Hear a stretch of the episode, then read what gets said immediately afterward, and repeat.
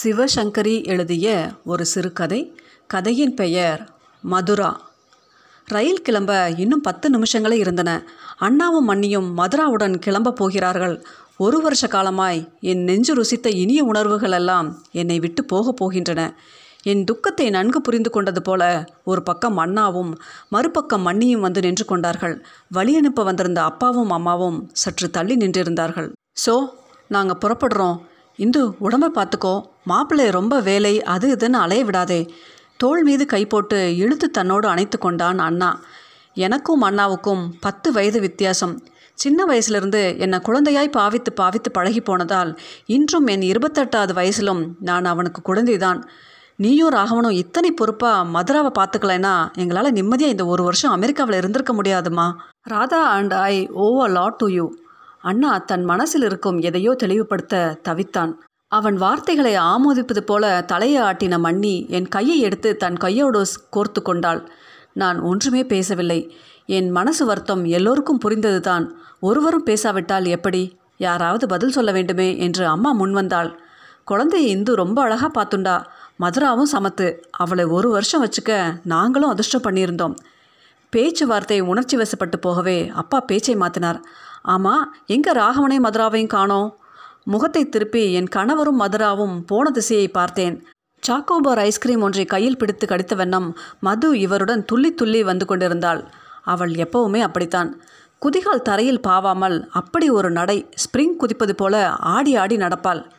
மதுரா அவள் பெயரில் இருந்த தித்திப்பு அவள் குணத்திலும் அழகிலும் குறைந்தா இருந்தது ஆறு வயசு நிரம்பின குழந்தைக்கு எங்கே இருந்து வந்தது இப்படி ஒரு அழகு சமத்து? போன வருஷம் அண்ணாவிடமிருந்து அந்த கடிதம் வந்த தினம் எனக்கு நன்றாக நினைவில் இருந்தது கம்பெனியிலிருந்து மேல் பயிற்சிக்காக என்னை ஒரு வருஷம் அமெரிக்காவுக்கு அனுப்ப திட்டமிட்டிருக்கிறார்கள். ராதாவையும் அவர்கள் செலவிலேயே உடன் அழைத்து போக சொல்லியிருக்கிறார்கள். மதுராவை உன்னிடமும் ராகவனிடம் விட்டுவிட்டு போக எங்களுக்கு ஆசை. உங்களுக்கு தொந்தரவாக இல்லாமல் இருக்குமா? அண்ணாவின் கடிதத்தை படித்தவளுக்கு ஒரு சில நிமிஷங்களுக்கு ஒன்றும் புரியவில்லை. மதுவா எங்களோடு ஒரு வருஷமா? மாலை ஆஃபீஸிலிருந்து வந்த இவரிடம் பூரித்த முகத்துடன் லெட்டரை நீட்டினேன். படித்தவர் கரும்பு தின்ன கூலியா குட் குட் என்று தன் சந்தோஷத்தை வெளிப்படையாக தெரிவித்ததோடு அல்லாமல் அன்று இரவே அண்ணாவுக்கு ட்ரங்கால் செய்து என்னப்பா சௌகரியம் அசௌகரியம்னு பேசுகிற கரும்பு தின்ன கூலியா வேணும்? என்று என்னிடம் சொன்னதையே திருப்பி கூறவும் செய்தார். அப்பா அம்மாவும் உள்ளூரில் இருக்கையில் அண்ணா எதற்கு என்னிடம் பெண்ணை விட தீர்மானித்தான்? என்பது எல்லோருக்குமே தெரிந்ததுதான். எங்களுக்கு கல்யாணமாகி ஆறு வருஷங்கள் ஆகின்றன. இரண்டு வருஷங்களுக்கு முன்னால் ஒரு குறை பிரசவம் ஆனதோடு சரி பிறகு ஒன்றும் இல்லை. குழந்தைகள் என்றால் இவருக்கு ரொம்ப பிடிக்கும். அதுவும் மதுக்குட்டி என்றால் கேட்கவே வேண்டாம். ரீஜனல் மேனேஜராக பணிபுரியும் இவருக்கு கை நிறைய சம்பளம் கார் ஆள் அம்பாரம் எல்லாம் உண்டு. வீட்டில் உட்கார்ந்தால் சோம்பேறித்தனம் வளரும். Why don't you take up some job என்று பல தடவைகள் இவர் சொன்னதால் பள்ளி ஒன்றில் நர்சரி டீச்சராக நான் இருந்தேன். ஒரே காலனில் இரண்டு தெருக்கள் தள்ளி அப்பா அம்மாவும் நாங்களும் தனித்தனி வீட்டில் இருந்தோம். அப்பா அம்மாவின் மேற்பார்வையில் எங்களோடு மதுராவை விட்டு செல்வதைத்தான் அண்ணா அழகாய் உன்னோடு விடப்போகிறேன் என்று எழுதியிருந்தான். அண்ணா அன்பை கொடுக்க தெரிந்தவன் நாசுக்கானவன் குழந்தைகள் இல்லாதவர்களிடம் எப்படி நடந்து கொள்வது என்ற இதம் அறிந்தவன். மதுரா வந்து சேர்ந்தாள். மது அவளை பற்றி கொஞ்சம் சொல்லட்டுமா? அன்று மலர்ந்த ரோஜாவின் நிறம் முழு முழு வென்ற உடம்பு வட்டமான கருப்பு கண்கள். அந்த கருப்பை மிஞ்சுகிறார் போல் தலைமுடி நெத்தியில் ஃப்ரெஞ்ச் வெட்டின அழகு. மணிமணியாய் பேச்சு. நினைக்கும் போதே ஓடிச் சென்று அனைத்து கசக்க வெறியை தூண்டும் அசாதாரண கவர்ச்சி. பிறந்த எட்டாம் மாதம் மா என்றவள் அடுத்த வார்த்தையாய் அத்தை என்று சொன்னதாலோ என்னமோ என்னிடம் ஒரு அதீதமான பாசம். மதுராவை பள்ளியில் அப்பர் கேஜியில் சேர்த்தோம். நான் வேலை பார்க்கும் பள்ளியில் சேரவில்லை என்று அவளுக்கு மகா குறை. Why can't I join in your school அத்தே என்று கண்களை விரித்து கொண்டு கேட்டாள். வடக்கே இருந்ததால் ஆங்கிலம் தான் சரளமாய் வரும். நீ படிக்கிறது டிசம்பர் ஜனவரி பள்ளி கண்ணம்மா. நான் இருக்கிறது ஜூன் ஏப்ரல். எப்படிமா சரிப்பட்டு வரும்? மதுராவுக்கு ஏமாற்றமே. காலையில் இவரும் நானும் ஒன்றாய் வேலைக்கு கிளம்பும் பொழுது மதுராவை பள்ளியில் விட்டுவிட்டு போவோம். Shall I sit on your lap என்றால் முதல் தினம் அது வேண்டாம் மது புடவை கசங்கிடும். மாலை வீடு திரும்பும்போது கேட்காமலே மடியில் ஏறி அமர்ந்து கைகளை கழுத்தில் மாலையாக்கி கொண்டாள் மதுரா. இப்போ ஆத்துக்குத்தானே போகிறோம் புடவை கசங்கலாம் இல்லையாத்தே அவள் முகத்தில் குறும்பு சந்தோஷம். வந்த சில நாட்களில் சதா சர்வகாலமும் ஆங்கிலத்தையே அவள் பேசின போது ஒரு நாள் நான் என்னம்மா எப்போ பாரு இங்கிலீஷ்லேயே பேசுகிற தமிழில் பேச வேண்டாமா? ஐயோ இந்த பொண்ணுக்கு தமிழே வரலேன்னு யாராவது கேலி பண்ண போறா? என்று கேலி செய்தேன்.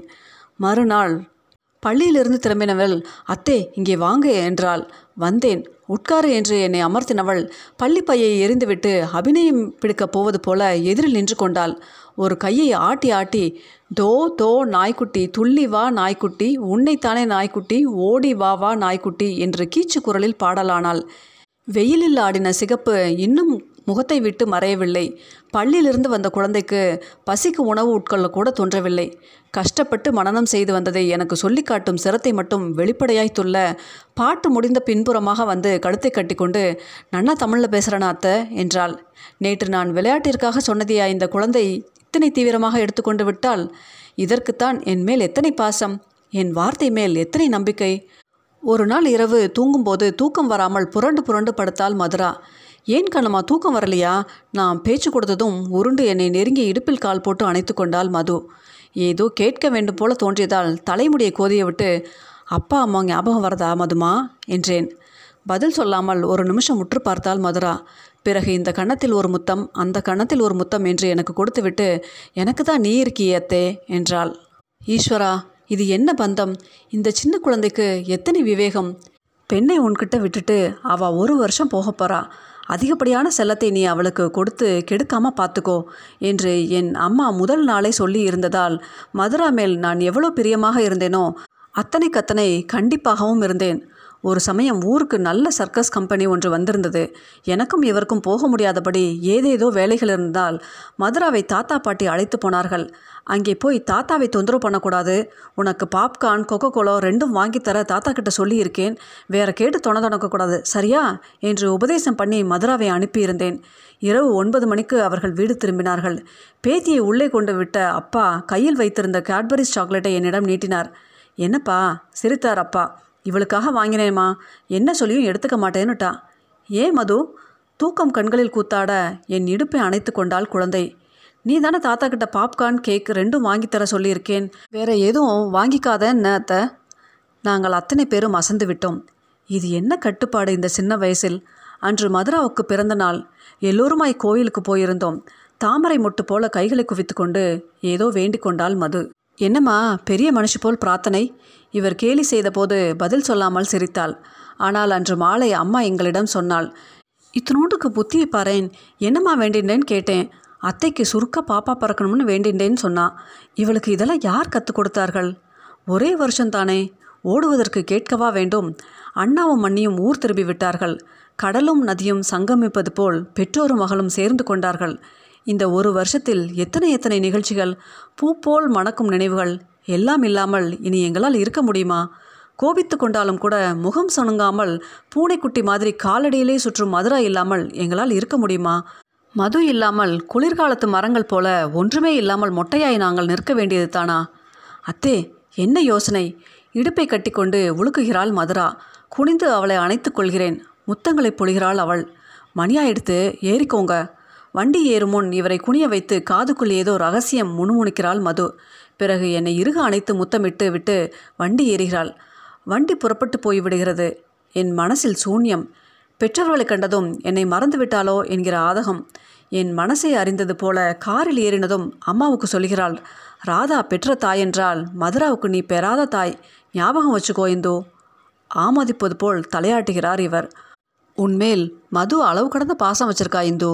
அப்பா அம்மாவை ஒரு வருஷம் பிரிந்து விட்டு இப்போது அவர்களோட சொந்த ஊருக்கு போகும்போதும் உன் நினைவு தான் you know what she said to me before she left அடுத்த லீவுக்கு அனுப்ப சொல்லி அப்பா கிட்ட சொல்லுங்க அத்தையும் பேருன்னு சொன்னான் இன்னும் நாலு மாதம் மறுபடியும் மது வந்துட போகிறான் ஸோ சேரப் இந்து. இவர் சொல்லுவது சரிதான். குளிர்காலத்தில் மொட்டையான மரங்கள் அப்படியேவா நின்று விடுகின்றன. மறுபடியும் மறுபடியும் வசந்தம் வருவதில்லையா? பூக்கள் பூத்து மனத்தை பரப்புவதில்லையா? அப்படித்தான் இதுவும். மதுரா மீண்டும் மீண்டும் வருவாள். எங்கள் வாழ்க்கையில் தென்றலாய் ஆயுசு பரியந்தம் வீசப் போகிறாள். நான் முகம் சிரிக்க மனம் தெளிய நிமிர்ந்து உட்கார்ந்து இவரை பார்த்து சிரித்தேன்.